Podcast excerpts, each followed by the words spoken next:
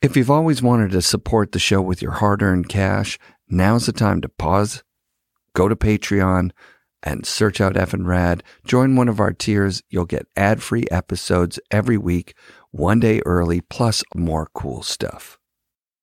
The Effin Rad Snowboard Podcast is presented by Skyview Campers, Never Summer's innovative take on the tiny home. Designed and built in beautiful Colorado, check out skyviewcampers.com. Wired Snowboards offers quality hand built custom snowboards built and tested in the coastal mountains. Wired has built me several one of a kind boards that have stood up to my daily shred habit. In fact, my first wired chase is still my go to PAL board after seven seasons. Wired brings my imagination into existence. That's fucking rad.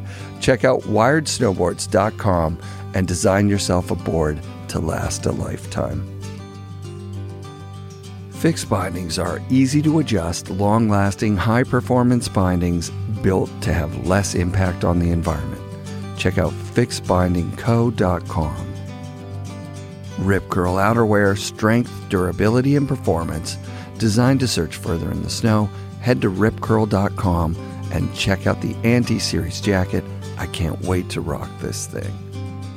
The Boardroom Snowboard Shop, best selection, best prices, Vancouver's premier snowboard shop. Go to boardroomshop.com and use code FNRAD10 to save 10% off your next purchase. New Greens, 100% organic, vibrant green juice. Buy yourself some at newgreens.com and use code F and FNRAD at checkout for 20% off. And for a chance to try New Greens for free, listen to the end of the show. Support also comes from Mount Seymour, Grouse Mountain, Cypress Mountain, the Pro Standard GoPro accessories, and our friends at 1910. You can use code FNRAD at checkout for 20% off at 1910.com. Four months out from quitting my job as a mailman, and I haven't even started to look for a new job yet. That feels pretty good. So last Saturday, I looked at how far Nelson was from Vancouver, made a couple of calls, and hit the road to collect a series of interviews with awesome people. Nelson's a sleepy mountain town at the heart of the Powder Highway, and my first stop was the Baldface headquarters to interview their co founder and entrepreneurial genius, Jeff Pensiero. Jeff worked for Glissade Snowboards and spent the early 90s shredding in Tahoe before migrating to BC to follow his heart and his passion for backcountry snowboarding. In 2002, Jeff opened Baldface with a group of investors that included Craig Kelly and John Buffery, as well as a handful of others, some you've heard of, like Dave Grohl, and some you haven't. 20 years later, Baldface employs somewhere around 100 people, and some weeks of cat boarding at the lodge are sold out years in advance. Baldface represents the best snowboarding on the planet and is on pretty much every true snowboarder's bucket list. Here's Baldface co founder Jeff Pensiero. Yeah, let's start with this. Th- these things are the best. This is this uh, product called Magic Mind. You may have seen it on Instagram. They're doing a great job of getting the word out. But this is a friend of mine, Nate Warner, is helping these guys. And this is the, I think maybe the new version of like an energy drink, like Red Bull or Monster or Rockstar. What's it called? This is called Magic Mind, and it's got uh, all sorts of good things in it, uh, but mostly matcha, adaptogen mushrooms, nootropic mushrooms, and uh, some nice vitamins in here. And this stuff gives you a nice little burst. It feels like my mind is carbonated after I drink one of these. Here we go. That's the copy right there. Mm. Check, check, check. And they're tasty little flavor bombs too. Magic Mind. Do more, Check, stress check. less. What's the flavor? How's the flavor? You said You they- tell me. They're They're, delicious. so what and I'm not one a- is this? Do They're all the same. Stress less. It's all one. Yeah. It's all one, and it's just like these guys are pretty tuned in, and their idea is like it's like you know when you drink a energy drink and you kind of feel a, a bit Mm. of energy and clarity and all this kind of stuff. This stuff does all that, but without tons of sugar and caffeine and all that stuff. oh wow, it's really good. Yeah, and it's adaptogen mushrooms, which are really great, like lion's mane and uh, reishi. They're really great for repairing uh, uh, problems that you may have from, like we're going to talk about, concussions and other traumas. Good stuff. My favorite go to for nutrition stuff is this guy, Dr. Andrew Weil. You ever Yeah. hear that guy? Yeah. Big bushy beard. Yeah. Yeah. So he talks about adaptogen mushrooms and he has been for a very, very long time. Right. And, uh, and, and he talks about breathing, which is something that I heard you talk about on the bomb hole as well. Like, I, I can't believe how effective breathing is for mood stabilization for me in particular. It's, uh, yeah. Well, you know, got to breathe to live. What is your, you said that you do a breathing exercise in the morning to get going. Well, let's be let's just go real talk. I have been doing this a long time and I've fallen off of the wagon. it the happens, right? It happens. and uh, I'm really looking forward to getting back on it. It's really easy in the winter because I my time is a little bit more mine in the winter time. That And seems counterintuitive, actually. It does, but I wake up in the morning up there and I have like a half an hour, 45 minutes of just me time. And come on in. And it seems like uh, in the summer and when we're dealing with preseason and stuff, I don't have that time so much. Okay. So when did you fall off, though? Did you fall off during the winter? No, no, I was doing a pretty, I'm pretty good with it. And I still do it. I just don't How- do it like as religiously as How long is it? Like 20 to 40 minutes. Oh, okay. Because if it was like a two to three minute thing, I'm like, you should do it here, and we'll cut it into a thing, and Oh, you'll yeah. guide people through breathing. Well, uh, I think part of it's kind of like uh, you if you discover it on your own, it'll mean more to you as well. And everyone has their own like version of what's going to stick. Yep. So a lot of people have asked me about it after I talked about it on the bomb hole and stuff. And uh, I really there's so many great places to get the information. Oh, there is. Yeah, there really is. Yeah. So I do box breathing whenever I'm stressed, which is just in for four, hold for seven, out for 8 Mm-hmm. Um, Rasmus talked about it on his episode, I think, at the bomb hole, actually. Yeah, box breathing's great. This is more like you just get comfortable or lay down and uh, you kind of easiest way to say it would be like you take repetitive deep breaths and you concentrate on the inhale and you concentrate on the exhale and then you just stop. Twice you stop on the inhale and you hold and twice you stop on the exhale and you hold. So you, I kind of look at it after reading um, Nestor's book called Breathe.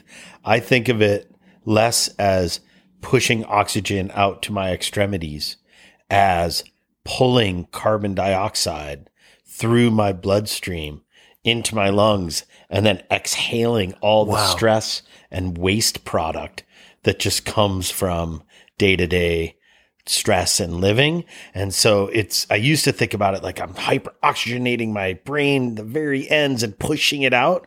But now I think of it differently. And I think it's a natural thing to do of more like the carbon dioxide's like the, the sewer system of your breathing. It's like how we get rid of the waste product. And so I'm really trying to just pull that through my bloodstream into my lungs and then out on my exhalation. It's really cool. Breathing's a really cool thing. And, you know, like anything, you kind of get lit up about it for a while and then it can kind of leave. And then when you come back to it, it's still there and it's still super valid. But, you know, that's kind of how my life is, is like I get lit up about things and then uh, I really investigate it, get to know it. And then I can kind of take it and leave it from there. And I'm really excited because I'm, like I said, I'm getting my time back now Yeah, that's in the dope. mornings. And uh, I mean, to be totally fair, I could like last year I was doing it every day. For I did it for a couple years every day, uh, pretty religiously. And if I didn't do it in the morning, I'd find time during the day to do it. But I'm doing some other things, like I quit smoking uh, weed and stuff like that. So I'm like pretty focused on just that whole change, which has been really good for I me. I remember now you you uh, commented when I was doing the Instagram live with who was I with? Was it Easto? No, it was oh no, it was just by myself. Yeah. And I was talking about my experience. And I'm like, I've got tons of friends that smoke weed every day. Yeah. And you made a comment like, yeah, that was a tough one to quit or something. I can't remember the comment. I did. uh, uh, you know, I got uh, I started smoking weed a long time ago, and I've Like always like kid, like Kid, Estelle's yeah. age. And uh, of course, that was not even weed by today's standards. That was like lawn clippings. It was not very strong. I grew some It clippings was this Bud year, White- Bud and I- Light, and I yeah. kind of like it. I kind Yeah. of like the Yeah. not craziness of. But I've only had, I grew like I don't know an ounce of weed, three plants or something, and they were terrible. And I you know. and I rolled one joint, and I've smoked it three times or something in the last. Yeah, Three It's, months. uh, I'm- I'm, I'm kind not- of an all or nothing. Yeah, yeah, yeah. Yes, but but yeah, I kicked it. Uh, but I started mixing it with the tobacco. Tanner Hall talks about it on his bomb hole. Yeah, And that really resonated with me too, where it's like after a while you realize you're just smoking. you are. And then I was like, this isn't really me, but it was me. And then I used this. Uh, so this is kind of what took the place for, of the breathing for me was I, um, what's it called? Uh, neuroplasticity training, which is Oh, really interesting topic Yeah. on its own. But I dove into this neuroplasticity retraining of my mind and basically reprogrammed myself and I became a non-smoker. And now when I think of smoking anything, I kind of think of it as like if you were 54 and you had never inhaled anything in your life, why would you start? Right. That's kind of how I feel about it's it. It's the like opposite of what you were just talking about getting the toxins out of your body. Right. It's like you're loading up Yeah. on toxins into your body. and the further I get away from it, the more I'm just like, right, yeah, why would why would anybody start? why Right, would anybody start right. at this age? you Right. know? Um, and that was a lot of work, to be fair. And so I think I used all that meditation and time with the breathing to get me to the point where I could really make a really conscious decision. And I still struggle with it sometimes, but I'm I'm keeping it real. I'm Wow, really that's dope. myself. Yeah. Yeah, yeah. Thanks for sharing. And it's that. weird That's- when you're that's a big successful at something like I can look back at 25 years of Baldface now and be like, geez, I like complete stoner and like keeping it together and making all these amazing things happen and getting all these accolades and pats on the back. And it's like, fuck, shit's working. Like, why would I almost like don't change anything? Like it's working. right. And, um, Which you know, is a very mind does that to you, yeah, you know? addict kind of mindset, isn't it? Right. Totally. But then, uh, you know, it's like a little bit of a different reality, but it's also like, you know, maybe I was even throttling myself back a little bit. Now I'm kind of starting on a couple new things that maybe I wouldn't have had the courage to do or uh, whatever before. So we'll see what's next. That's really interesting. Life is a really cool journey when you Oh embrace all these changes and like choose your battles and that kind of stuff. I'm really enjoying that. Well, your attitude seems to have um, sort of written the script or the skeleton script for what was going to happen in your life, right? Like it sounds like early on you came up with this idea of like, hey, there are lucky people out there. What if I'm one of them? Right. And eh, I mean, what a great thought for a kid, right? Like, if there's a thought that I could give to my 24 and 20 year old right now, is like, yeah, yeah, study the lucky people because you know people say that cliche luck is um, when preparation meets opportunity, right? Um, but luck is a mindset too, right? Like it's if, it's gratitude. It's literally the gratitude mindset is to be like, what am I lucky about today? Right? Even in the face of something terrible happening, Yeah. you can you can use a luck mindset. Well, I think you could just um, walk around and, you know, right now we're sitting here in November, season's starting up. We're a little low on snow right now. people are tripping. Are people tripping? I, I saw Tony Welch posted today. There's only been three seasons where there was no snow by Thanksgiving in the recorded history of wherever. Well, right, I was just right. up at the lodge and went up with Enzo. He went for a little ski tour. There's like 60 to 100 Cs up there. Like it's okay. Yep, yep. And we've got uh, guide training and then risk maturity coming, and there's some snow in the forecast. You know, I'm not that worried about it, but like I've kind of been, unfortunately, but fortunately, really following what's going on in the Middle East right now. Oh wow. And it's so easy to find gratitude Mm, for what I do and Mm. where I live and be like, I'm not really going to sweat the snow in BC at Baldface right now. right. I'm the luckiest guy. That's a real great problem to have compared to what a lot of people are going through right, Right. now. And right, even right. people in my community. And so I try to keep perspective. I think we all should. We slide around on little plastic toys in the mountains and find infinite wisdom and joy with our friends. Like Yeah. we are, we have all put ourselves in a wonderful, wonderful, uh, situation. What a And we lucky- super gra- What a lucky break, right? Yeah. To have snowboarding hit when you were the right age and then that it crossed your periphery and that you that you got that. Yeah. Right? Like when I hear you talking about Tahoe in the 90s, like pre allowed at the resorts Tahoe. Yeah. Like there's nothing more exciting than that, right? Like that oh my god, last year, you know, I'm thinking Colorado, right? Arapahoe Basin opens and then the year that Breck opens, it just cracks the snowboard community wide open from all over the place. yeah. People just move from everywhere. It was crazy. And really, what got me into snowboarding was breaking my ankle skiing. Mm. How do you even do that? What? I was. You'd have uh, to break the boot. I had snowboarded a few times and had like an old wooden snowboard and uh, kind of did a little in Cleveland. I had a snurfer and would go like literally on the hill next to my house. Wow. It's like a toy. Yeah. And yeah. then went out to Idaho. My friend Kenny Wolford had a Burton Backhill, and we would take turns hiking up the side of the road on the way to Galena Summit, like literally mole mole hills, right. post holing through waist deep how to Love just get it. a turn or two, you know, Yeah. in like a CB pullover jacket with like you know jeans, like Yeah, literally yeah, that's what yeah, we did. Yeah. So it was kind of that. And then I did a little in Colorado when I went to Colorado State. And we would go at Loveland and we would bring snowboards and do road shots going down to A Basin. I could see it. That's where we did That's- the snowboarding and then we'd go skiing spot. for the day. Good terrain in there. Yeah, and it was like kind of easy and no big deal. And, Yeah, you know, yeah. one guy would drive the car and two of us would, you know, shred down. Yeah, and you have eyes on the guy the whole Yeah, way. no big deal. You're kind of yeah, right next to the road, but it was fun. And it was like a lot of turns. Lots. and then uh, went to Tahoe and was skiing at. I transferred to Sierra Nevada and was skiing at Squaw Valley with my friend Dylan Farr, and went up Siberia Express and sent it off of a cat road that's under the lift there, okay. and like exploded my ankle when I landed. Oh, no. It was like shit, and it was pretty early season, and I was pretty bummed. And he was friends with uh, the Kemper rep, Yep. this was like year two or three with Kemper. Uh, Mike Kaiser, really nice guy. And they wanted to go snowboarding all the time. So he said, Will you sit in my Astro van and take people's driver's licenses and set them up? So What what boards were they? Were were the you like FS, the Kemper FS. Yeah, okay, okay. Yeah. And then the second year, it was the Phantom and the Hetzel with the uh, trucks on the bottom. so do they have inserts at that point? Yep. The the Hetzel does, but the F, FS They did. was- they had a totally crazy, like circular pattern. Yeah, on like and you could have like pattern. Yeah. so. you- It oh wasn't. no, they had their own one. Yeah. Right. it wasn't infinite. No. It was just You like you could have like a lot of angle or medium or none. three. Yeah.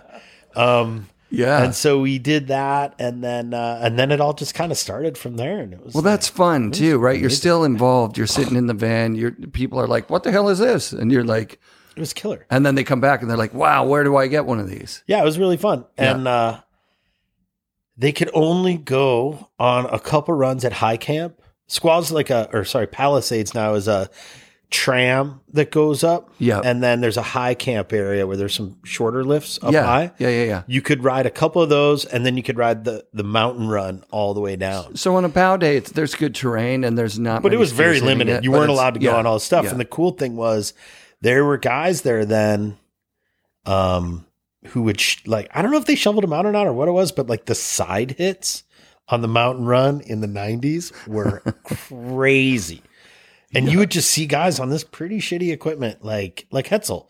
You would actually see Andy Hetzel and Palmer and those kind of guys, Jimmy Wow. Halapoff, and like going to the moon off of that, off of those side hits. It was crazy. Yeah, when I heard you talking about it, I was like taken right there. Like because I moved to I moved to Vancouver in 93.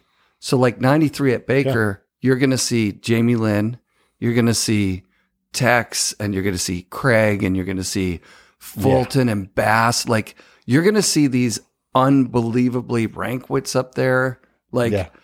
unbelievably top tier pros riding so fast at this mountain and the yeah like watching jamie hit a side hit it wasn't even like you could you couldn't wrap your head around it Unfathomable. like you'd be looking at it going oh that's a skier jump to flat and then he would gap it to a landing that you're like oh my god Yeah. how is that even possible Yeah. so yeah you guys up in tahoe You've got Noah. You mentioned Corey Octoon. Corey was really good. Corey's Darren such a- Single would come Yeah. down from Canada. yeah, Uh, I mean, that all those standard guys would come down to shoot with the hatchets, right?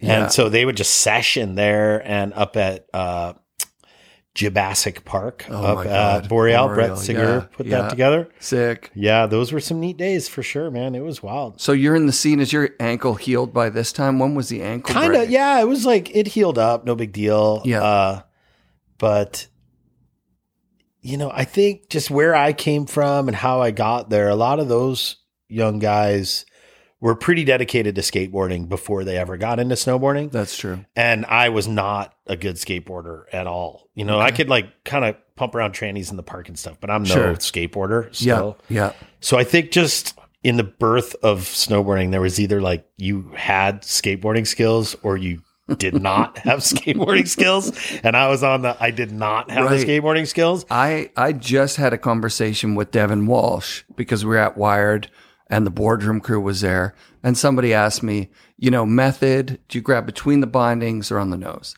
And I was like, I've heard it's on the nose, right as close to the bindings as you can.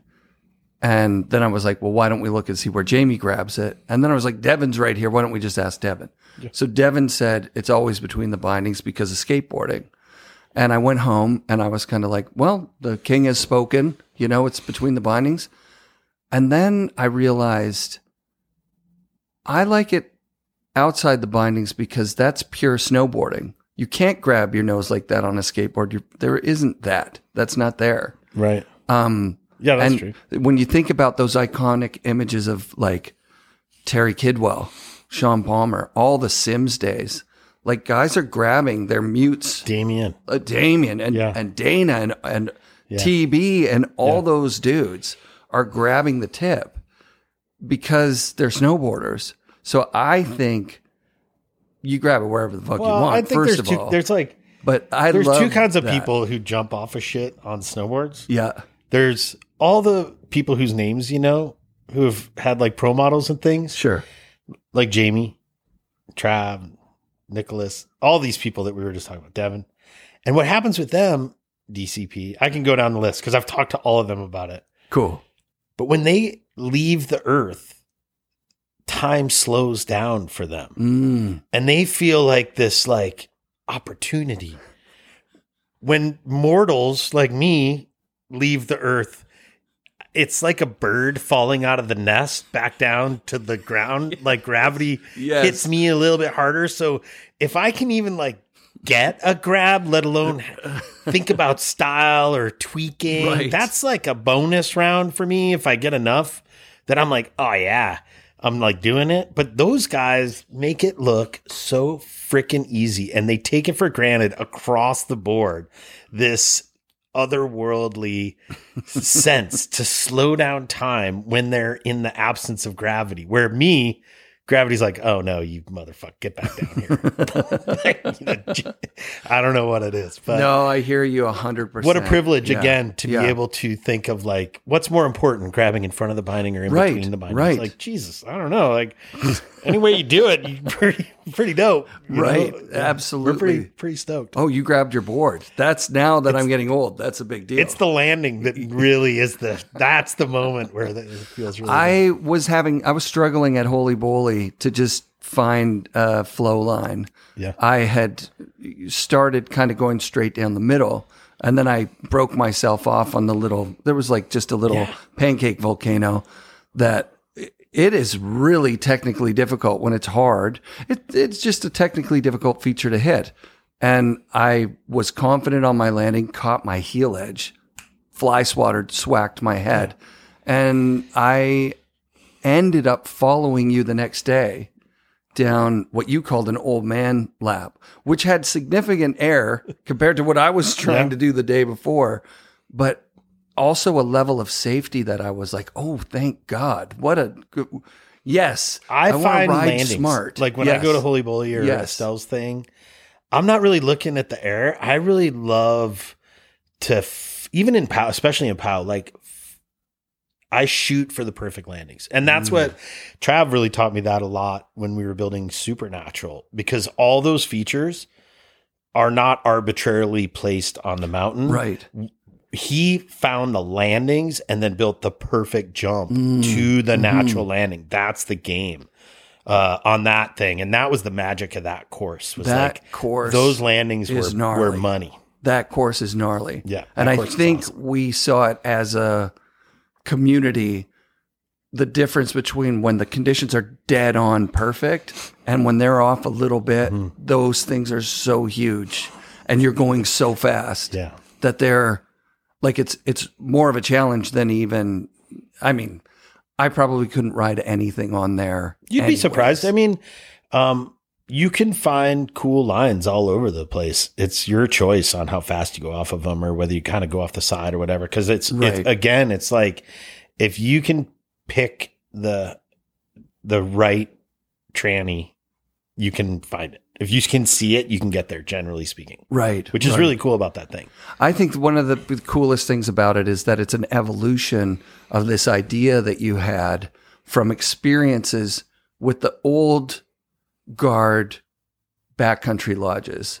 That to me really spoke to me because I've talk about privilege. Like I've had the privilege of going. The first year I moved to Vancouver, I went with Whistler Heli. I've done cat at several operations, probably three. Powder Mountain. There was this powder bug guy in Manning Park that was, or uh, Hemlock Valley, where we did Yeah. the backside of Hemlock. That was fun. I know I've been in a cat. Oh, at uh, the one at Trout Lake. Oh my God, their Oh, yeah, Great tenure Northern. so good.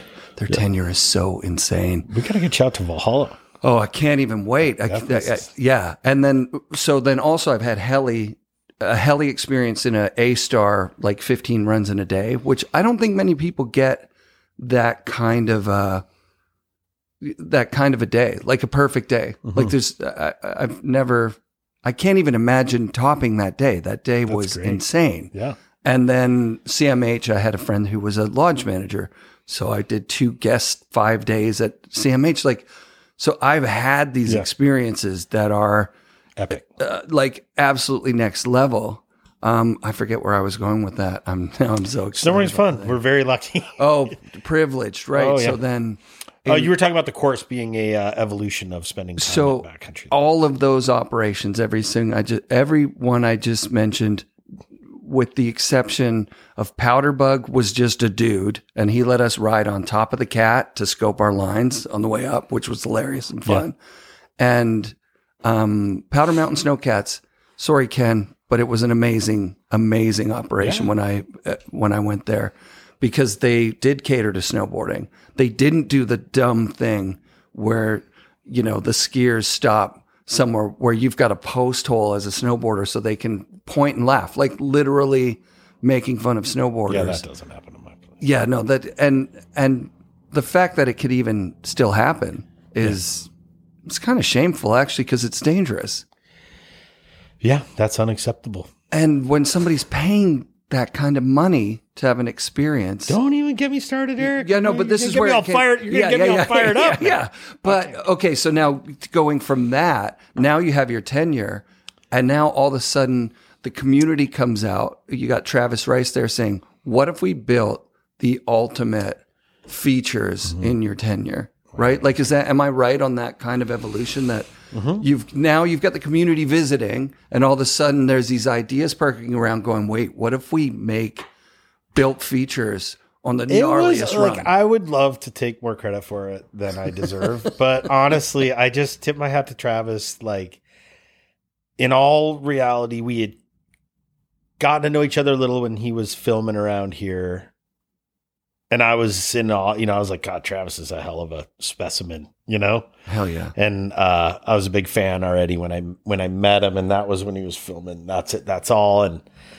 uh, then he came to me with this idea, and we actually looked at a bunch of. He was looking all over the place, and then it was like it kind of started happening. It was a lot like with Craig. Like, what about this place? Oh my god, maybe it might be right here. Wow, that would work. But then, like the lodge collapsed, and I had to rebuild the lodge that summer. And uh, I was like, "Yeah, Trav, can we push this off for a year?" And he is not a person to push things off at all. Right. And like I give him tons of credit. Like I helped get the team together I worked hard to get the permits together. Uh, I did a lot of behind the scenes stuff, and and that's what I do is like create teams and give them the tools they needed to do it. But it was that's Trav and a guy named Moss Patterson, a guy named Chris Beatty. Um, these guys who built the actual features were absolute Jedi's Right. in what they did. Because they'd And, done uh, they'd done years at uh, Jackson with natural features, and was it the first year at Baldface that they put Yeah. all that stuff in? Yeah. And was- I, I remember the seeing the it was either on social media, it must have been social media, where they were building it, and it was like, oh, people were Tripping. oh my god, this is going to change the world, and it did. Yeah, we were all tripping when we built it. Uh, but that was kind of ancient history, and it, it's uh, evolved quite a bit from there. And I think there's like new stuff, and they're doing it in Revelstoke, and Dustin Craven's been building some stuff, and I think it's going to come out this year, and it's going to be, it'll, you know what, it'll be like, all right, this is where we left it, and you know, Dustin's quite a creative dude, Cool. and Trav gave him uh, apparently, you know, license to really create something. So I'm like on the edge of my seat, and it's neat to be old and be like, "There's my contribution." Now I'm really excited to see what the next thing is, and It's the one thing that I sit and watch. It's the one thing that it's it, when it's in my schedule, it's on my feed, and then I talk with the other old guys about you know what it was like back in the day, and ha- you know what it's like to watch in long form, unedited, you know, live format, and then the edited thing, and yeah, it's uh, it it's something that I resonate with because it all it still seems kind of attainable. You know that imaginary you that is like I could probably run a 720 still, you know? and then you look and you go that you know, since I was a kid and watching the TV movies, I had this ego where it was like those guys are just lucky because they're where the snow is with a good jump and a good landing. You know, if I was there, I would I would do that. Then you go to Baker and you go, "Oh my god, no. yeah, they're superheroes. They're superheroes." Yeah, yeah. Jamie Lynn pr- more more than most. Jamie Probably is maybe more than ever a- anyone. Yeah. well. Jamie's like, um, I mean, I don't know what we're talking about in this interview, but like, Ja- Jamie is, uh, like Gerry Lopez in Yeah. that the mindset of like he one hundred percent uh is present in the moment and is me- manipulating that moment so that he can have you know this like supreme control over his place in the world at any time and i really think i i can draw such a comparison between those two because i have the, so much respect and i love them both dearly and they are just such great people but when you watch gerry snowboarding and you watch jamie snowboarding mm. you can just see this like peace and ease and joy that is so enviable and like really why anybody would do it. The fact that Jamie can do, you know, crazy tricks, styly tricks, tweak himself around is just like Jamie bonus stuff. like Jamie is just as much fun to watch. I did a trip to Alaska with him this year and we were like partners riding crazy stuff with the best crew ever. And it was so fun just watching him you know, he just had a kid, so he was toning it down a little bit, which was still pretty tuned up as far as terrain goes. But he's just so comfortable with it. It's so chill, and, and it it's so fun being with Yeah. someone like that. Yeah. Yeah, yeah. Yeah, you've mentioned uh, one of the things I'd love to talk about is um, Eric Blehm's got a book coming out about Craig, and I Mm-hmm. think it's a seminal book. I'm looking forward to reading it, and I feel like my time with Craig was uh, it was really special and really like a gift and really like important. And somehow I feel like the more I talk about it, it's like I, I just kind of I've said what I have to say about it, and I want to just respect the memory for what it is and not Yes, try to get anything out of it or misrepresent anything. I just, it was my time with Craig was like, what the fuck is happening in my life right now? I'm going mm-hmm. to be grateful and enjoy this and, and really try to make this happen.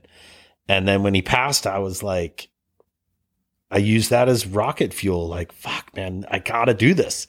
I can't fail now. I cannot fail all his memory and all this stuff. So I think that's just kind of where I want to leave it. And it was awful when he passed away and it left a huge wake. And uh, at the end of the day, in a weird way, I'm super grateful that I got to experience all of it for sure. Right. But I'm also, aside from what I just said, definitely don't want to like, Tarnish the memory. Yeah, Uh, it was, yeah, awesome, yeah, yeah, Yeah. yeah, The and sad, profoundly sad. Like, I can't even imagine. you live your Right. life and uh, Craig's not the only one. I've lost some friends and uh it sucks. You know, it's like I don't know. We all know what it is. It it sucks whether you lose a friend in an avalanche, car crash, addiction, cancer, you know, you get older, they just start stacking up and uh you try to just like hold on to the really good the pain goes away and the grief goes away and it's replaced with this like I kind of feel like I got a little chorus of angels behind me like cheering me on as I move into my later stages and I'm so grateful for it but I also wouldn't want to offend any of my my guardian angels by Yeah, man. not remembering something right or I you know I I feel like Eric's book opened up uh, a window into a different type of person than what I had told myself Craig was. So the story I had told myself was that he was a um, competitive freestyler, like that went into the backcountry kind of at the tail end of a, of a competitive career and kind of went, ah, these competitions sort of suck and just let's make pow turns. But from a very young age, he was an extremely engaged outdoor, like lover of the outdoors, oh. like a guy like John. Summer and winter. right? Right, summer, winter, everywhere in the world. And I think you know, pivoting off Craig, I think that there are a lot of those people behind the scenes making snowboarding what it is. Like, who are the guys that picked Palisades as a tenure? Who are the people that picked, you know, uh, Baldface? It's like you guys going out there and actually looking at the different options that you have and rolling around in your head. Okay, where can we, where can we really get rad? Um, and I don't think a lot of people think about that. I think we, I don't know. I don't. I I take for granted. It's like I'll go and be like two hundred and ten dollars for a lift ticket. Go fuck yourself, right? Like, or even I to to bring it more personal. Like I said to Dano, dude, you're going to Baldface again. Count me in. I'm going. And he goes, here's how much it costs. And I went, I'm not going with you on that. it ain't cheap. I'm not going. I sorry, I can't afford it. But and that's no disrespect to what it is. What it is is an exclusive experience that if you can afford it, you need to go. yeah. Or if you have a rich friend that'll take you is a really good way to Oh, go the too. best. Uh, the best, right. Yeah, I mean, it's not even that. It's like it's it's crazy because now we have the two operations, and so Valhalla is pretty attainable Cool. and is kind of like it's it's back to the rootsy experience over there. It's a long drive in and out. There's a lot of bullshit associated. You know, you're like screwing around for two, three hours to get seven, eight hours of shredding in. You know, Got it. it's kind of like the old days where you got on a ski bus and went to wherever it is, and then Yeah. you get out, you got to put your boots on and this and that. But that's what Baldface used to be Cool. uh, for years, and it's still priced accordingly. But you start adding a twenty million dollar lodge at the top of the mountain with the food Right, and the right. helicopters in and out and everything. It, like the price of things has gotten bananas. And I am so grateful that there's still enough customers to be able to do it. And what's kind of cool about Baldface is like, well, there's a lot of things that are cool about it. I'm happy to say, but 25 years later, we're, we still pour money back into that operation Dope. and we're opening new terrain and cutting more trails and glading and buying new cats that are tier five cats that have less. I mean, we're constantly improving Yeah. that thing, and that's why it's expensive. Is because it's not really done yet. Like I don't know when it's going to be done, but like the amount that we put back into that business every year is is staggering to me. And that's why I think people love coming back every year to be like, what do you do this year? What's the new? What's new? What's this? What's that?" And so, uh, that it is expensive. There's no doubt about it, and it's really hard to get in because it's an awesome experience. Um, Valhalla, Still has some availability on the shoulders. It fills up. Everybody, it's starting to be the same thing all over again where everybody rebooks that seat. They're like, this really works for me. It's not my birthday or my kid's birthday or my anniversary or this holiday. And when you have your little window to get to a cat or heli spot, usually you're like, this really works. And you keep rebooking it and getting in there. And so the cool thing is we put a third cat on it. Valhalla opened up a bunch more terrain this year that opened up. So we opened it up to all the Baldface customers first, and they pretty much booked it out. Oh wow. We'll get you in there, you know. We'll, we'll figure it out. Yeah, I uh, that's one of the things I was thinking on the way up. I think years ago I contacted you about Craig for the Craig episode, and we didn't do a full episode. I was looking through to see because I wanted to go through and listen. And Yeah, we talked talk on the about. phone. Yeah, we talked on the phone. That's right. And at that time, I was like, I've got Jeff's cell phone number. I'm definitely taking a, a crack at this. And I'm sure I sent you some messages about um, the risk, um, Risk maturity. maturity. Yeah. Um, and just like, hey, if there's a seat, and you're like, oh my god, the li- the lineup of people that I have, that it and I've seen it at CMH. Yeah. Like you've got staff first and foremost. Any empty spot, a staff member is going. Oh yeah, they go all the time. Like we build the cats big enough so there can always be a staff member in them. That's dope. Yeah, so there's always like there's usually always somebody in there. Yeah. And you know, managing that can get a little challenging sometimes because like everybody wants to go, but then sometimes you hire people and you don't know that they like don't actually know how to shred. And Oh, like, wow. You're Yeah. like, oh, Yeah. okay, that was your one day. 'Cause You can't be you can't be slowing things down like that. Uh, and then you get other people that are just so keen and so hot to go. Yeah. And uh, you know, you get the dishwasher that's the young guy, and you finally put him in the cat, and he's like sending it like his life depends. You're like, dude, you need to throttle. You still need to Throttle wash down. the dishes tonight. Yes. Like, yes. you can't break yourself off out here. So, uh, I had a fun managing time at CMH. I went to Monashees twice as. Oh, a yeah, what a guest. and uh, the lodge is amazing. The experience is incredible, and I would just be the happy guy in the lodge. Yeah. So I went on a very low snow year the first time, but I was so happy after. Which year? 2013. Yes, yeah. and it was horrible. Yeah. It was really bad, but we found amazing snow for me.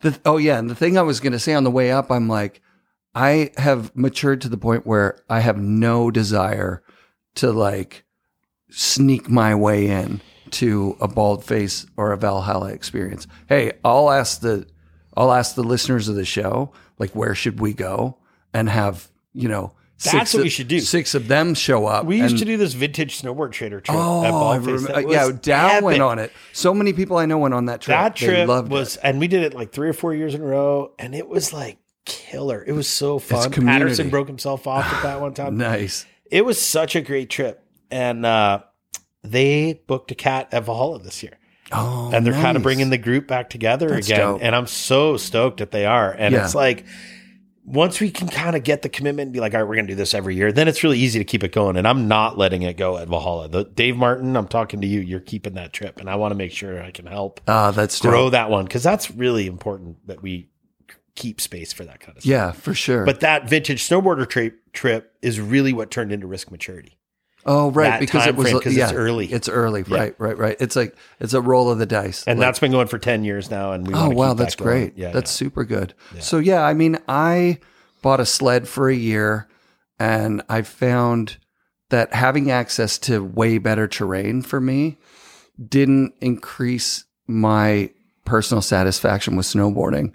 I think I might be a small mountain snowboarder.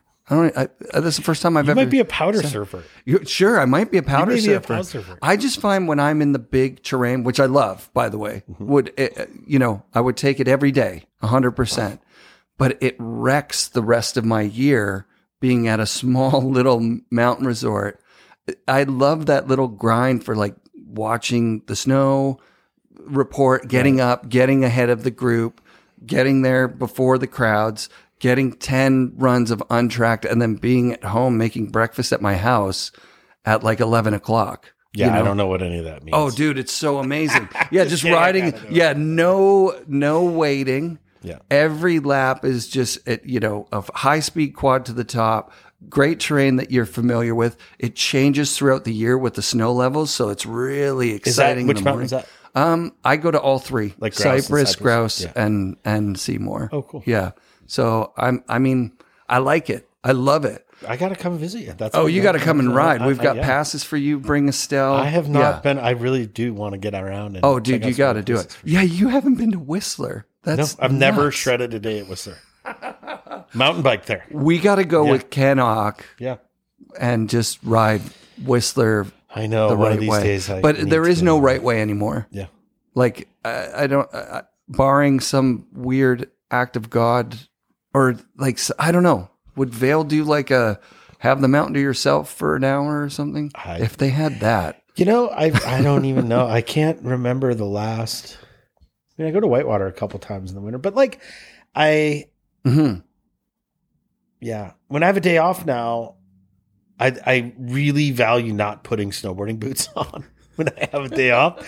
It feels so good to wear shoes in the in the winter because it's literally wake up in the morning, yep, stretch, eat breakfast, snowboarding boots on, snowboarding boots on like 10, 12 hours a day, yeah. take boots off, put them back on the next day. What- I, I run three do you- pair of boots in the What winter. boots do you ride? Well, funny enough, um, I'm like a, I, I like my boots. I don't want new boots all the time. Me too. So we did a collab with Vans and they let me design a boot, which Mm-hmm. Wow. was great. And it's like Homer Simpson when he's designed his car. so I got my dream boot out of Vans. amazing. So I have two pair of those Yep. and I go on and off. And then I have two pair of the first year leather Arthur Longo boots that are soft. Mm, And those softened up a bit. So I'll wear those. It depends on the day. Yep. Like I won't go touring in the really soft boots. I like the Baldface ones a little bit better for that. Cool. And I use those uh, Union Rovers uh, with the POW Surfer. yep. So I have a pair of Vans uh, Volley Nivell POW surfing boots that I- I, I wear a in that setup. That They're are sick. they're epic boots. Yeah. So uh, yeah, that's what I use. But I try to not ride in the same boots every day. You, I find they last like you can get like four or five years out of a pair of True. boots if you don't put them on wet.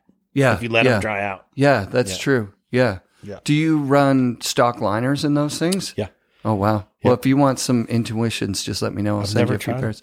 They're But, they're really uh, nice. Yeah, the Vans did this liner. I can't remember what they call it, like Infuse or something. Mm-hmm. And it's like their super high end liner, and they put it in the Baldface boot. And I'm Nice. telling, I have, I bet I have 120, 130 days in the one pair, Amazing. and it's a, it's getting a little bit worn, but it, it's like good to go. Yeah. I met And one I of the kind of suck too, which helps because I'm not like tweaking it out. Like I'm not landing giant airs, and I'm just going and working every day. but you're you know? 12 hours a day in these Yeah, boots. I'm so them a lot. Yeah, Yeah. that's that's incredible. That's Yeah. great. Yeah. That- uh, it's amazing that you get to design product. What's the union binding that you guys designed? That's a uh, Falcor base, which is Travis's base, Yeah. and then uh, some other. T- t- like to be perfectly honest, Johan uh, Malkowski knows uh, better than I do what I want, and then he just gives it to me, and he's like, "I got you these straps with this high back and this." And Martino, he's the guy over in. Uh, Lake Como or some beautiful place in Italy, and he like eats grapes and thinks about me and designs these bindings. And those guys at Union are so spot on. Their product is great, and uh, I like the Baldface binding is a great binding, but like I all their binding, I, mean, I don't know, all their bindings are Sick. pretty awesome. Yeah. Uh, you know, I've ridden the now bindings as well. Hats off to JF and the team over there because that's a great product. I mean, tell me what's a what's a shitty product these days? Well, I, Because I, don't even know. I think you have to go down a Yeah. tier, right? Like, so there is the, um, the like, you know, Canadian Tire store now has like, you know, Snowboard old Yeah. snowboard brand names like Avalanche or whatever, where they just make, you know, the whole board with bindings is 129 Yeah, bucks or go. something, right? Because like the stuff I'm getting and I see people in up there, I just don't really see a lot of like Yeah. really like awful bad product that Dude, doesn't work. When we were you know, young, years ago, it was like shit didn't work. it's cool when they sh- shoot a, f- you know, Bud Fawcett shares like his slides that didn't get printed right now. He's, he's- Oh, oh, and then you, when you're looking at a crisp Bud Fawcett shot and the boots and the bindings Buckles are undone. you're like, oh my god! I, I you forget that that's what we were up against. Yeah. like literally your Sims bindings just flapping open.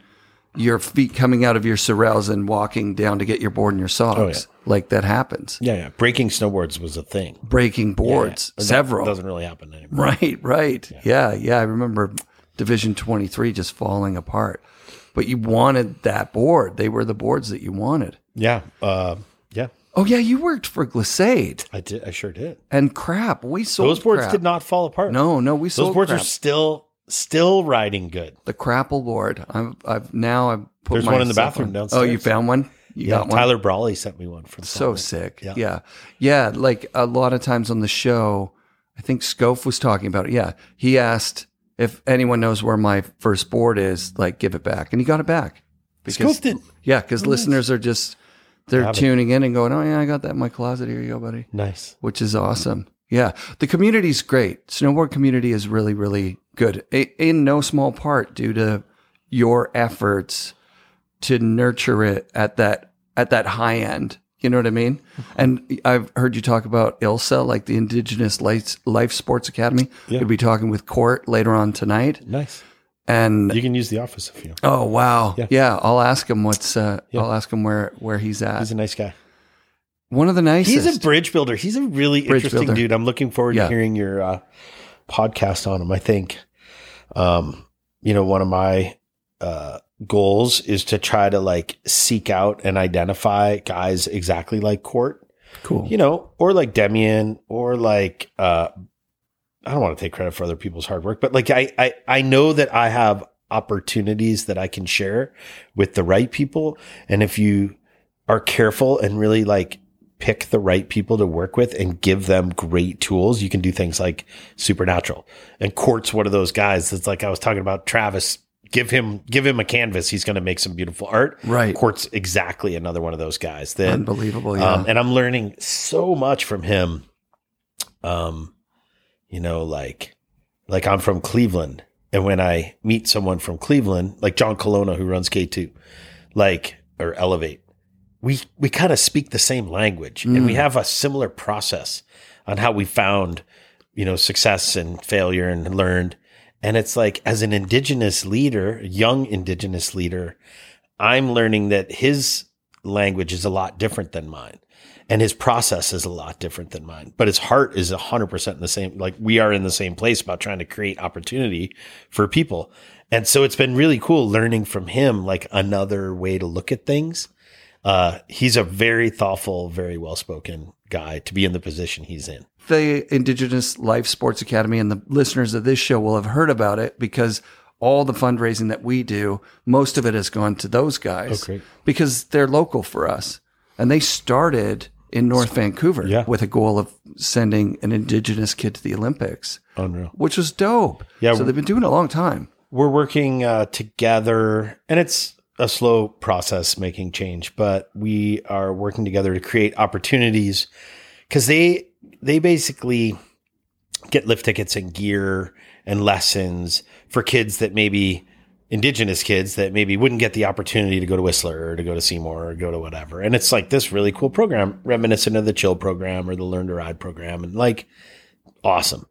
But then we were talking, and Mikey is Court's kind of partner in all this stuff, and like they really love snowboarding, like oh, yeah. they and they're pretty good, you know. Oh, hell yeah. And it was like, we need to kind of level this thing up and start creating some opportunities for these indigenous youth to become guides Mm. and get some subsidies and some opportunities so they could take the CAA level one, the ops one, they could take the CSGA classes. And we're slowly finding um, ways they're actually doing a pre level one on the coast for indigenous youth through ILSA with the CSGA this year, which is really cool. Dude.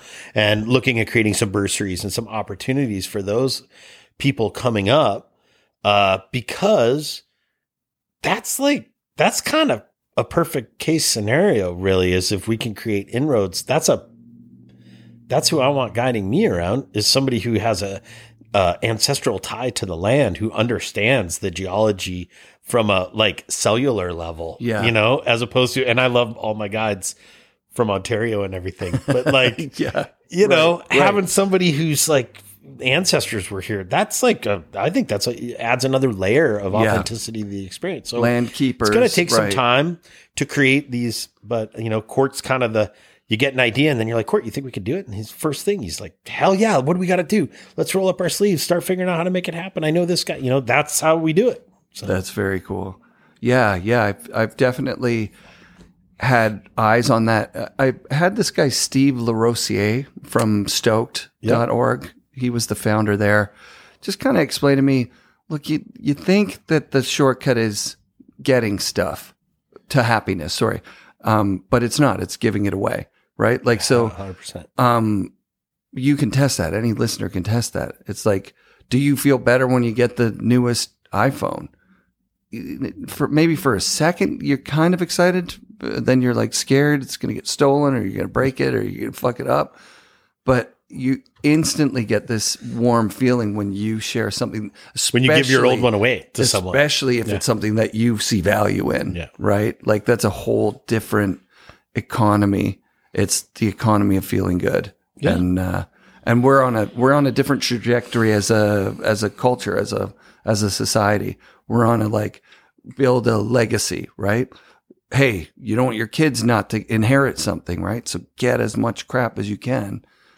And then you're like, but I warned the kids. I'm like, there's nothing. I'm burning this thing out. Like, there's you're on your own, kids. Dad's giving it spending it, all. Like, I'm selling gonna be the happiest seventy year old ever. Oh, I'm just gonna be like, look at the. Is he wearing Versace? What's he doing? And they'll, I don't know. I had to spend money on some. the quirky dude. Yeah. I just met uh, Paul Rick Alden. Oh, now that's a quirky dude. Wow, love that guy. Yeah, his energy is like through the roof. Yeah. He's amazing. I saw him at Mecca there. Yes. So oh, Rick, that's right. Rick yeah. used to book the whole lodge for Skullcandy, and these were like epic trips. Amazing. Scotty Wittlake out oh. there with Mikey and like the, the the crew was crazy those Skullcandy trips. And there's Jeff Curl and Rick Alden kind of at the helm, and Luke Edgar was working there then. Yep. And uh, and then Rick kind of went off and did his his other things, and life gets in the way. And I hadn't seen him in a long time. And then I run into him at Mecca, and it was like he was so stoked to see me. I was so t- stoked to see him. And then one of the parties kind of breaks up, and he's like, "What are you doing?" I'm like, "Oh, I got to go back to my hotel, and then I'm going to this thing to speak tonight at this other thing." He's like, "Well, I'll give you a ride." I was like, "Oh, killer, dude! Great! I just called an Uber. I'll cancel it." And I don't know Uber from a hole in the wall, you know. So I'm like, okay. We go out, and he has this like fancy car in Denver, and he live. He's a Denver boy, Right. and he took me for a ride through the streets of Denver. That was like that Vegas weekend, you know, with F1 this weekend Yeah. We were like in a Porsche that's so low to the ground. I think it was on two wheels for half of the time, going around corners.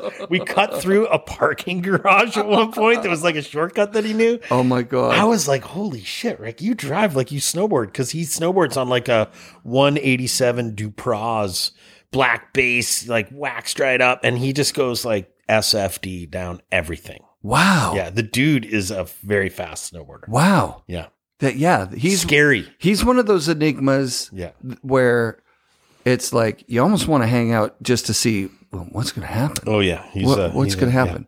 You got a private jet. Let's go. Let's go somewhere. Yeah, he's a neat guy. Yeah, yeah, and lot- he was a lot of good guys. He was very, very nice, and he uh, was at the 1910 event, and they were, you know, starting to pack up, and he just kind of went, "I want that, that, and that," Yeah, yeah. which was, you know, He's a collector. dope. His snowboard collection is legendary. I asked him which one was his favorite, uh, and uh, maybe I'll put that on the Patreon or something. Yeah, that. Yeah, that he's be- he has some. He has a quite the collection. he's got quite the collection. Yeah. d- So you're collecting some stuff here too, Mm-hmm. like uh, sort of. Um, are you serious about it, or is it just like as stuff? Oh comes yeah, up? no, my collection's pretty. It's not like Rick Alden's or Jeff Patterson's or anything, but right, like, right. Yeah, I got a pretty wicked collection for Yeah. sure, and they all mean something to me. Like I think the older you get, and the more you collect. Like I started where it was like, oh wow, twenty bucks for an old you know, ketchup yeah. and mustard. I'm going to get that. Like I'm not going to let that sit. Right. oh look at that a brushy craps yeah garage sale pick that up and then it kind of like with that vintage snowboard trader facebook page page it kind of got silly. It got out of hand.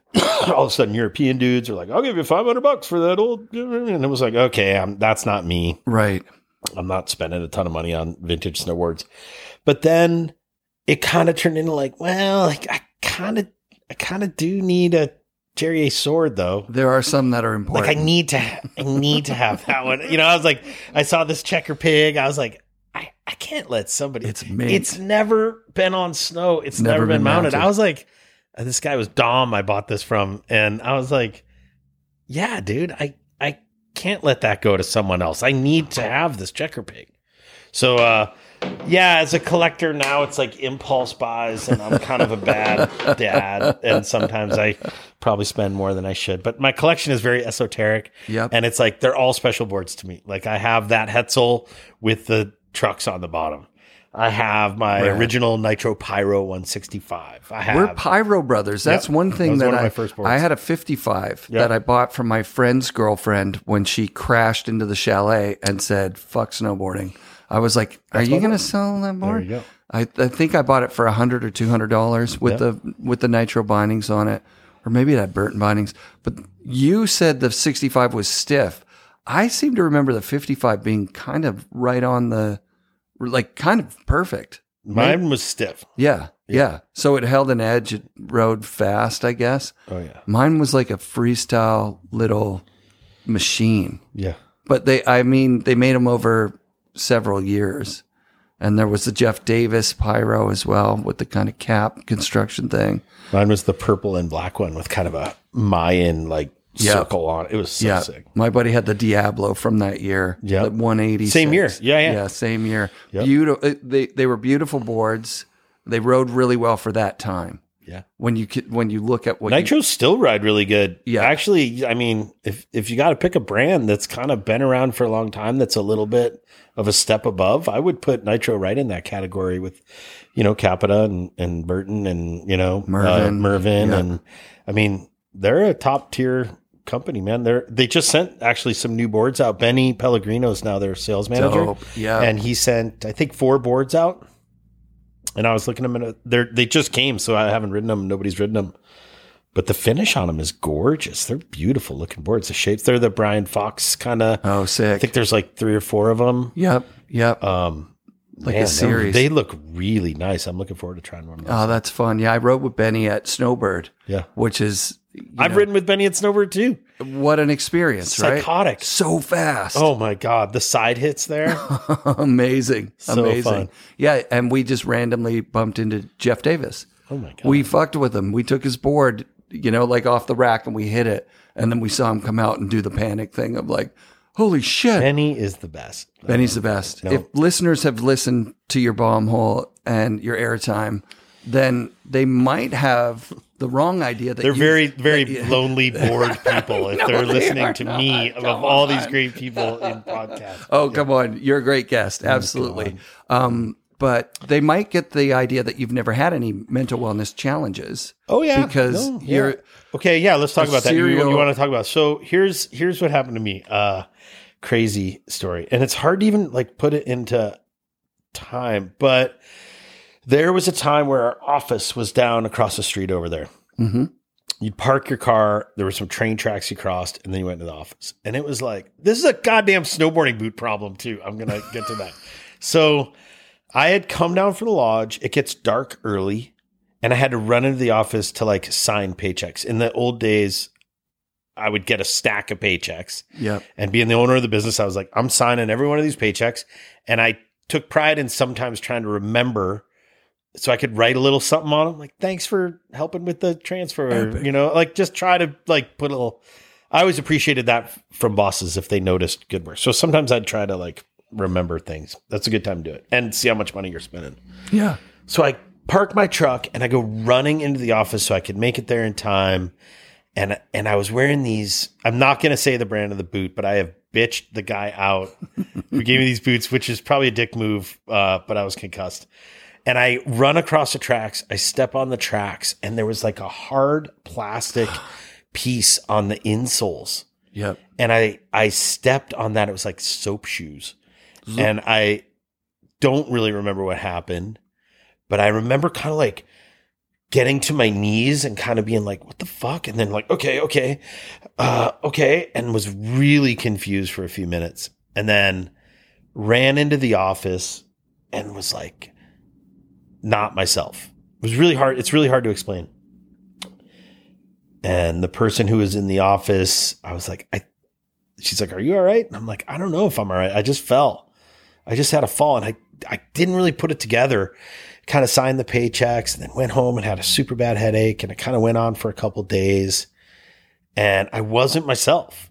I wasn't in my right mind, but it was like tr- training the next day. Mm. So it was like up to the lodge in front of 80 employees, trying to be the leader guy, trying to keep it together.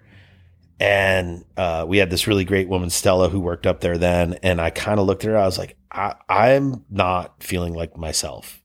I don't know what's going on, but I can you do a little bit? So she stepped up and helped a bit. And it was like a little weird. It's hard to explain unless you've been really concussed, but it was just like felt like I was walking around on ball bearings for a couple days.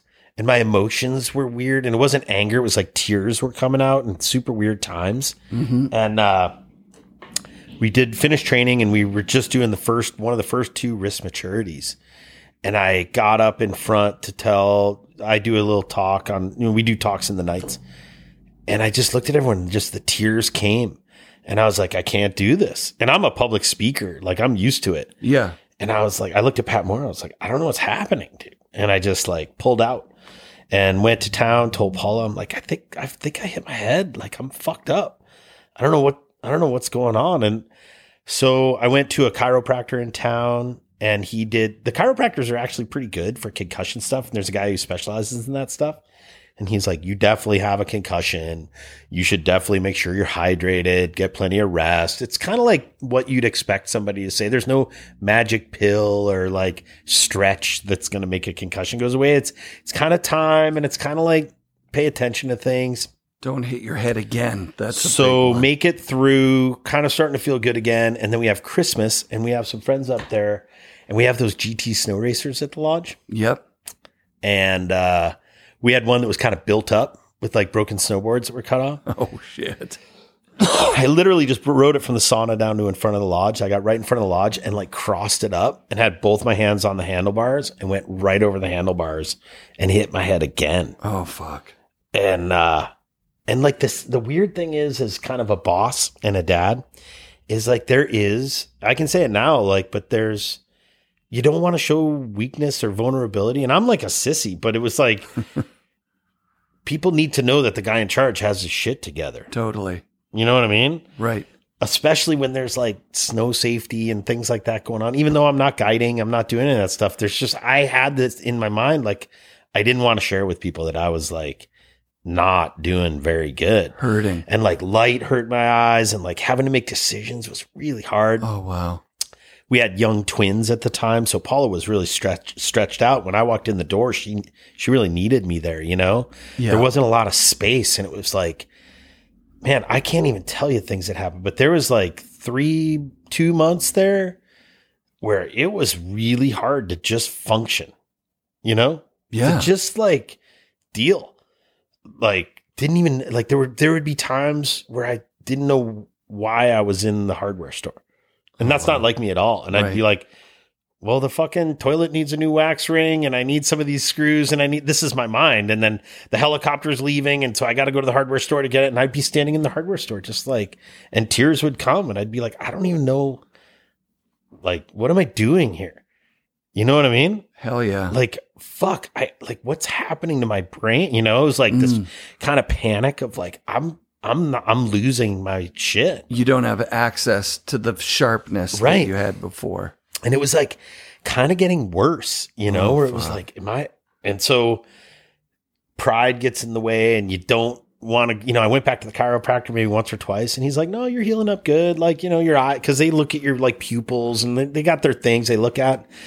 You know, and he's like, maybe you should start seeing a therapist. You know, maybe it's something. So started seeing a therapist, talked to him about it a bit, and he gave me he actually gave me some meditation and some breathing techniques that actually started on that path that really he was like when you feel like it's getting out, you know, he's like that's when it's a cue Like just recognize that and like sit in your car.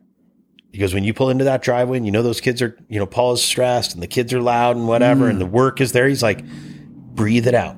Just take 10 breaths and just like slow down. Walk in on your own terms. Don't walk in a victim to this or whatever. It was great advice, great therapist I, I saw and still see. Um, and it took some time. It definitely took some time. And I stopped drinking right then. It was like, that's enough. That's not going to help anything. Yeah, that'll exacerbate. and that helped that a lot, I think. And uh, kind of got pretty serious about, you know, what I put into my body. I was like being better at Yeah. that stuff. Um, you know, still probably ate more meat than I should have and not enough vegetables, but that's Sure. what happens when you're from where I'm from. Um, I grew up eating out of boxes. uh, but it took a solid chunk of time, six months, nine months of like, you know, hubba hubba hubba. And then slowly you start recognizing like, okay, I'm I, I'm I'm doing good, man. I'm I'm stoked. I'm making some good decisions. But um it was a really shitty, shitty, hard way to go through life. I have the utmost um empathy for people who have brain injury and um, you know, undiagnosed issues and stuff. Man, when you when your shit's not working right, it is a shitty place to approach every other thing. Mhm. And uh, that's when you got to just hit the brakes and take the time to be like, I need some help. I need to go to that chiropractor. I need to go to that therapist. I need to learn some new tools to navigate these things. Right. And I think, um, you know, good piece of advice is like just take all the kind of booze and weed and things out of the equation because that doesn't really help. It's interesting. You know what I mean? It's interesting because there's a there's a brand of um, media these days, or just a brand of people that I was talking with Al Clark about it. He's like, "What happened to the like drinking is fun, woohoo, let's party guys? Like, where the hell are they?" I'm like, "They're younger, I think." They But- are, but those it's not like it used to be, and No, that's an it's okay thing, man. And we weren't like, dude, our parents went so much harder than like we we went hard, Sure.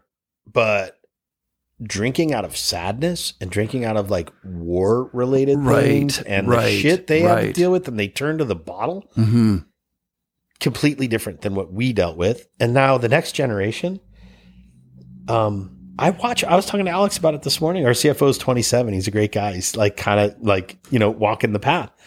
And I'm like, what the hell? You guys don't even like get like wasted anymore and like do stupid shit. He's Right. like, yeah, we do. But like, we kind of know, we've all seen how that story ends.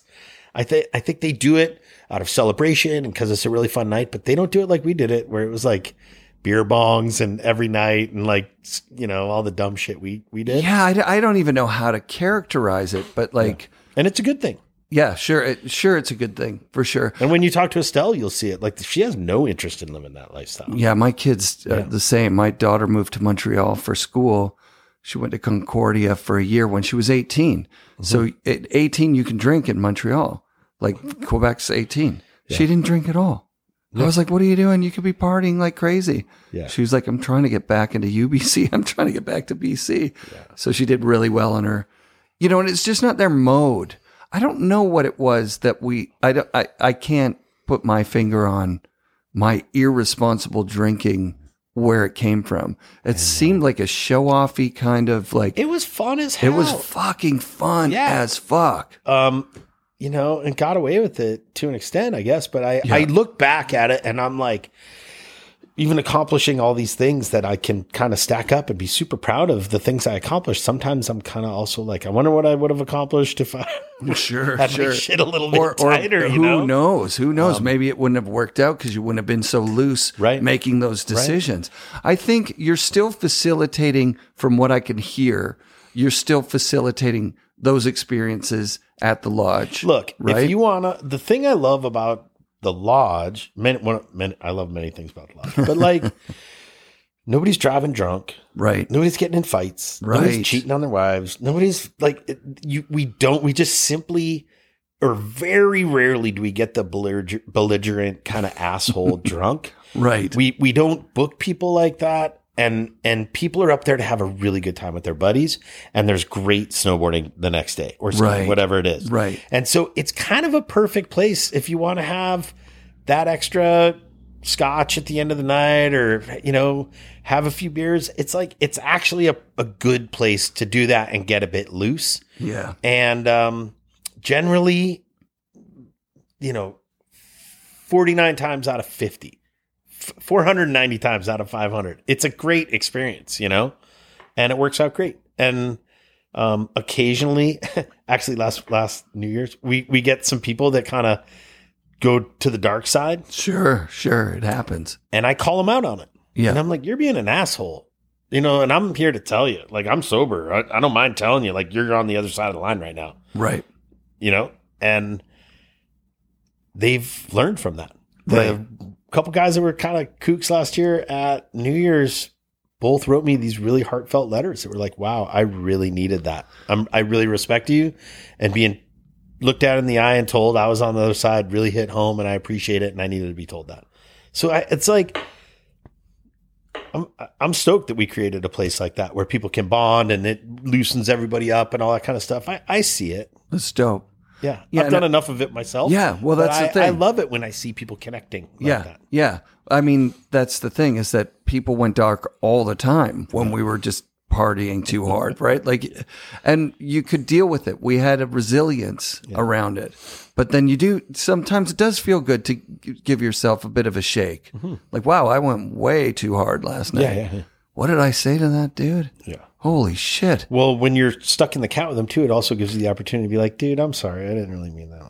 Right, I think right. I was being I a was bit of a dick. I'm hammered. sorry. Yeah, Can you yeah. forgive me? Like Yeah. that takes a lot of strength to do that. But boy, does that those words mean so much to somebody when they hear them in a Mm-hmm. place like that. So And I mean, where we came from, and I'm projecting this on you, but the story I tell myself about where I came from, drinking and partying was a part of being a snowboarder. Like you were on vacation all the time. You were traveling around and meeting people and getting loose, you know, like it, it was, there were so few top tier pros that couldn't also drink you under the table.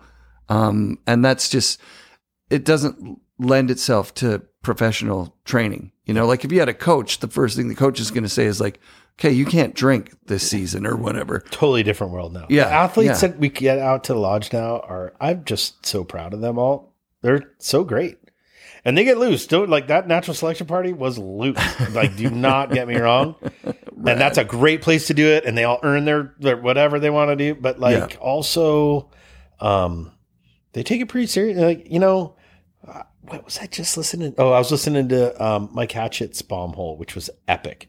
Dope. Uh, and he kind of called it out where he was like, you know, you want to be a professional snowboarder, you should start with being really fucking good at snowboarding. Hell yeah. And there's a lot of people that kind of have seats at the table right now that probably shouldn't have seats at the table. sure. If anything, we should shrink it up because uh, I know a lot of those super elite riders, men and women, and they really put a lot of time into their craft, like all their time. Like they're dreaming about it, they're thinking about it, they're training, they're riding, you know, in the southern hemisphere in the summer. They're training, they're trying. They're, you know, I really have a lot of respect for those guys because that didn't happen in our No. time. It was pure personality and steez that got you through that. Right. Yeah. Palmer was like, I did a lot of my stuff on natural talent and just sheer, you know, fortitude. Yeah. And he was considered one of the best athletes in the world. Yeah. Never trained, Yeah. just party. I, actually, that's not true. I can't. I can't speak for what his training regimen was. He did train really hard to make the last Olympics that he went to, and he kicked all of his vices and Yeah. and his Achilles got him in the end. And fuck, it was just a nightmare. But but I mean, he, He peed on my leg one time. You got a bomber story of him. Being I have a story of him. I don't think he knows. If I've never met him, I mean, I did meet him there, and Yep. I'm sure he's a super nice guy now. But uh, back when we were all drunk, I was playing foosball with Tim Manning, and him and uh, Halapoff decided they wanted the table next, and we were like, "Well, you got to beat us." And then we were playing, and the next thing I know, someone was peeing on my leg. I turned around, I'm like, "What the fuck are you doing?" What a story! Yeah, oh it was my pretty god. funny. Yeah. And I'm not sure if it was Palmer or Halipov, actually, to be fair, but it was one Sure. of those guys. It was Sure. just like they had had enough of us. They were like, we'll show you how to get out of the pool. you bought a house in Kings Beach. yeah. Unbelievable. Yeah, I love that that place. that uh, there's there's one particular Mexican food place there Oh, yeah. that um, well, there's Los Panchitas, but then there's the Mexican market. the there. Mexican market does wet Yeah. burritos. That's that's it. The wet Oh, burrito there. yeah, I know. I, it's worth driving there right now, getting the wet burrito, and if then there's one thing that yeah. Nelson does not have, it's good Mexican food. okay, When I travel, uh, it's a problem. we can get a bliss ball though, right? We can get some sort of Yeah, we can get ca- hippie like carob, hemp, hemp carob energy balls, all but no good. No, yeah, it's bur- it's Burger Month right now, so I'm going to go for a burger with my buddy. Burger for- Month is pretty dope. Yeah, yeah, I, I hear that's pretty awesome. But yeah, so Kings Beach, I think I heard you say that the housing prices didn't really blast off there. At They first. blasted off enough for me to start the business, which yeah, was cool. yeah. But I got out from underneath it. That's a really a long story. I know you don't want to go that long on the podcast. Uh, that's a long story, but, But yeah. what was it like living in Kings Beach, and the who else is there? man. Tom Burt's living in the in, Tom Burt lived nearby. Yeah, Um, the Hatchetts are just up the road. Hatchetts were just up the road. Wade Hoyt, R.I.P. He lived there. Tim Manning, Ruben Sanchez, I.J. Valenzuela, Mm-hmm. Wow. Paul Eggers, Dana McCorkle. We were all like this kind of crew sky faucet. Um, we were all this like amazing crew. Sunday Hauser was there. They were all like a little, you know, there was like a, I don't know, it did kind of feel like us against the world back then. And I was definitely like on the outside of the really great snowboarders that were going all the time.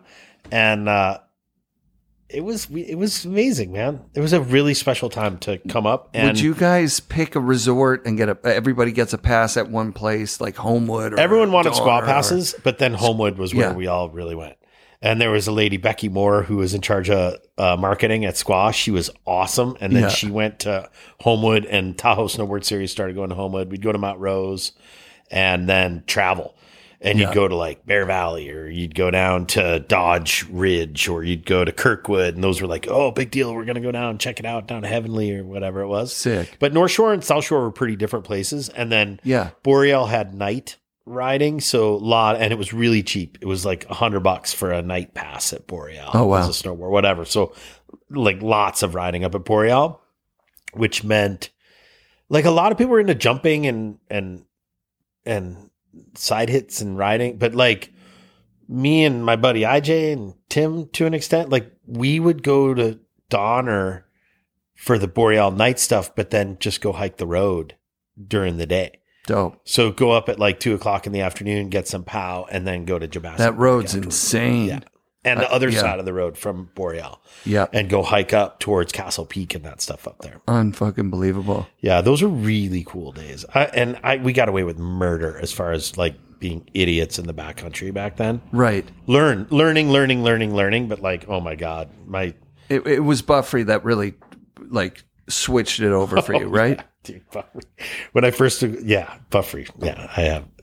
Yeah, Buffery turned on a few, bunch of lights for me for sure. What a like snow Yoda, whatever you want to like. Just I don't like know that a- he's snow Yoda. Like, uh, you know, his a beam of light. Yeah, yeah, he is a human, yeah okay, Very okay. human. Yeah, yeah. and um, yeah, I don't know. Sometimes they spin people together for the right reasons. I really love John a lot, and he has been like such a positive uh, uh, role model on me. Um, yeah, I don't know. I can't. I could do. I could talk a lot about Buff, uh, but you know, when I first met him, he was a telemarker. oh wow, Little known fact.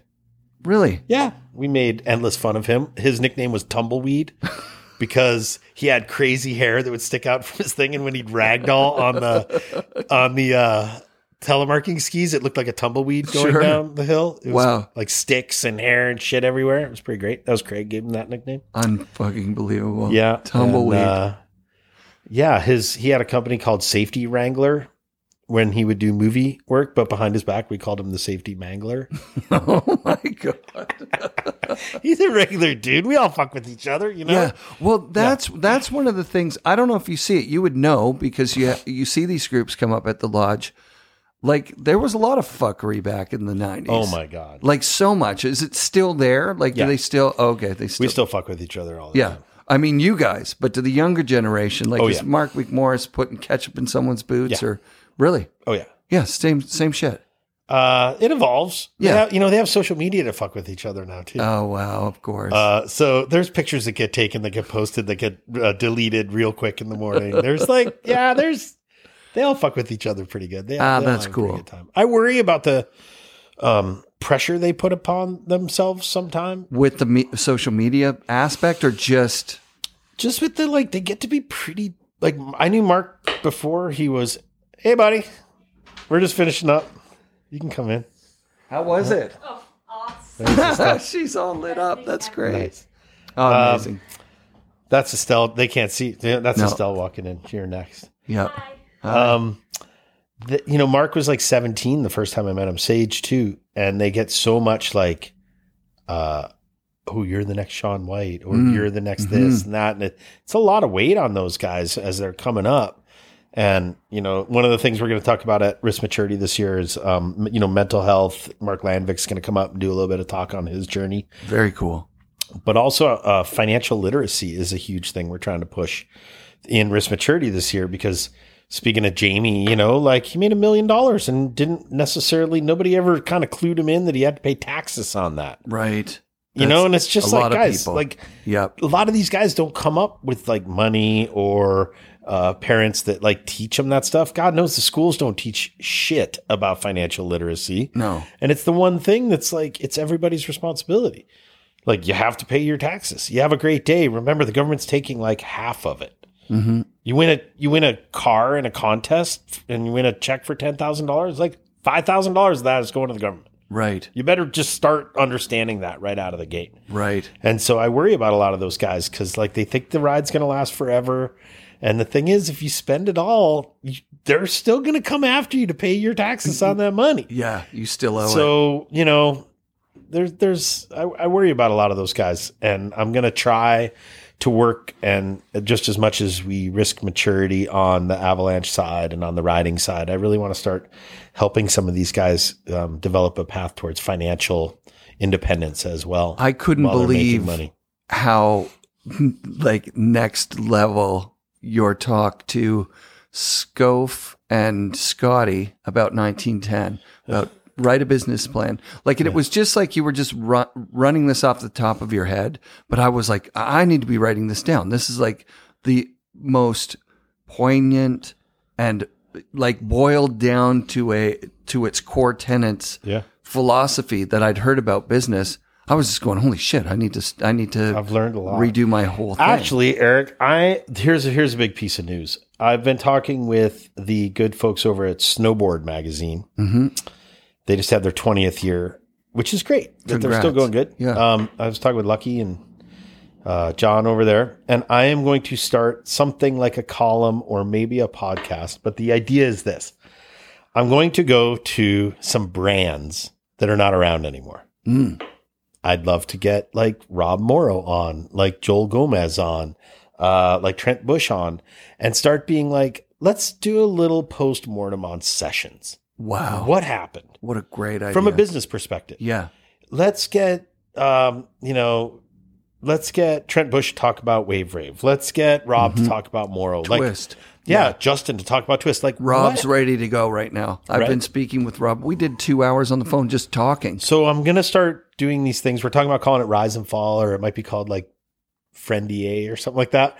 But I want to start like diving in so that we can all learn from these Sick. amazing experiences. And I think there's enough water under the bridge on a lot of them. Yep. Kip Arnett, you know, like there's so many great brands that seem like they were going to last Chip forever. Wilson, West right? Beach, because then he's got the post West Beach story Right. as well, right? But West Well, I'll have to work my way up to get Chip on my show. It's a pretty I'll give deal. you his number. Just give you me a know, but like that's kind of something that I think we could do, and then through learning from that, we can start passing on some literacy uh, in the finance world dude to people. yeah you're the right guy to do Yeah, it yeah, right? and I and i realize now because you went to school for ski mountain management what Yeah. was it? Ski resort management?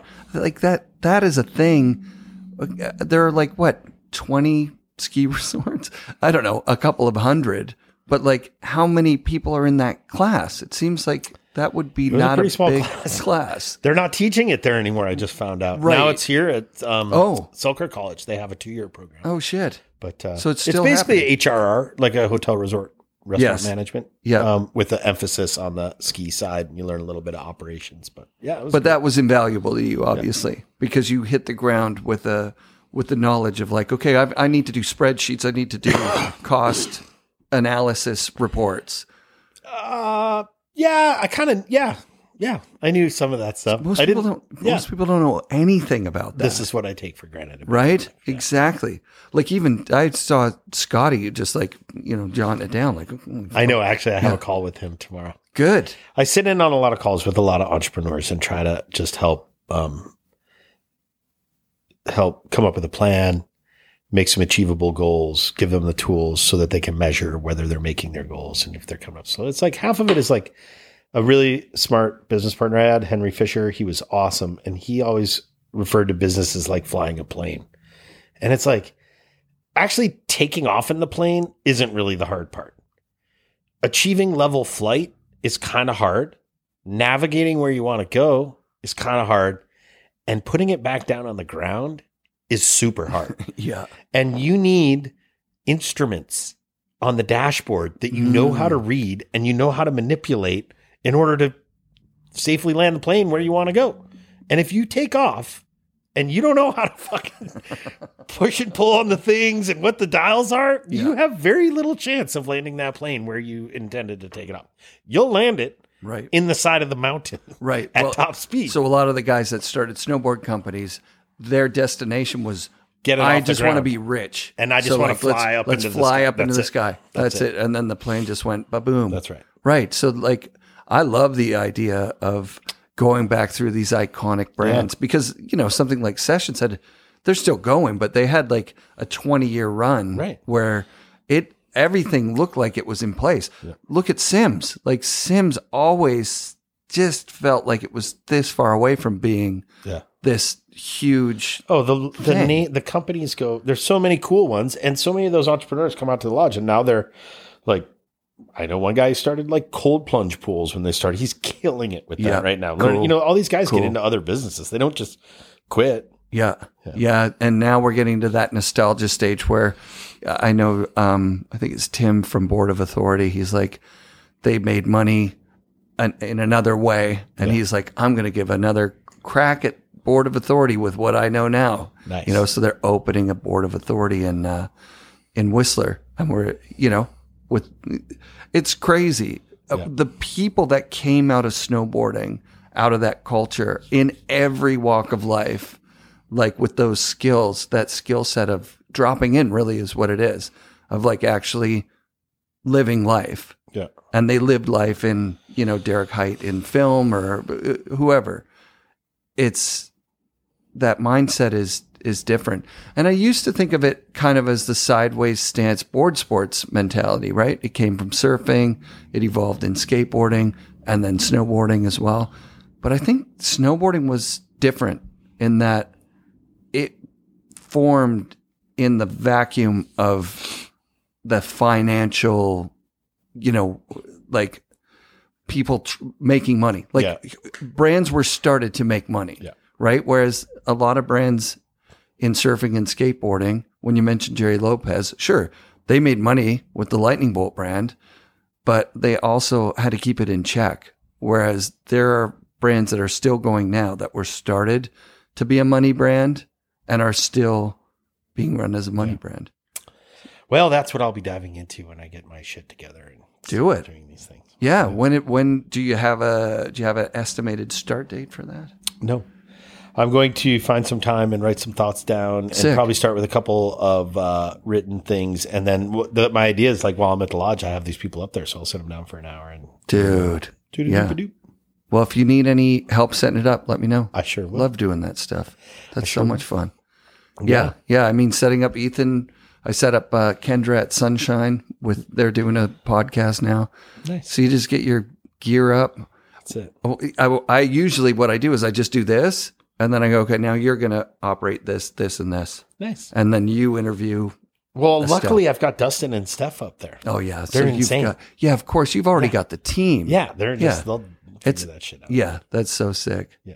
Right on. Well, thank you very much No for doing problem. the It's a show. pleasure. I- Thanks for I having your me in show. your office. Oh, that's awesome. Thank you. Yeah, it's means means the world to me. You're you're one of the shining bright lights in the snowboard community, and I've heard a lot of amazing shit you've done behind the scenes for a lot of people that are really important to our community.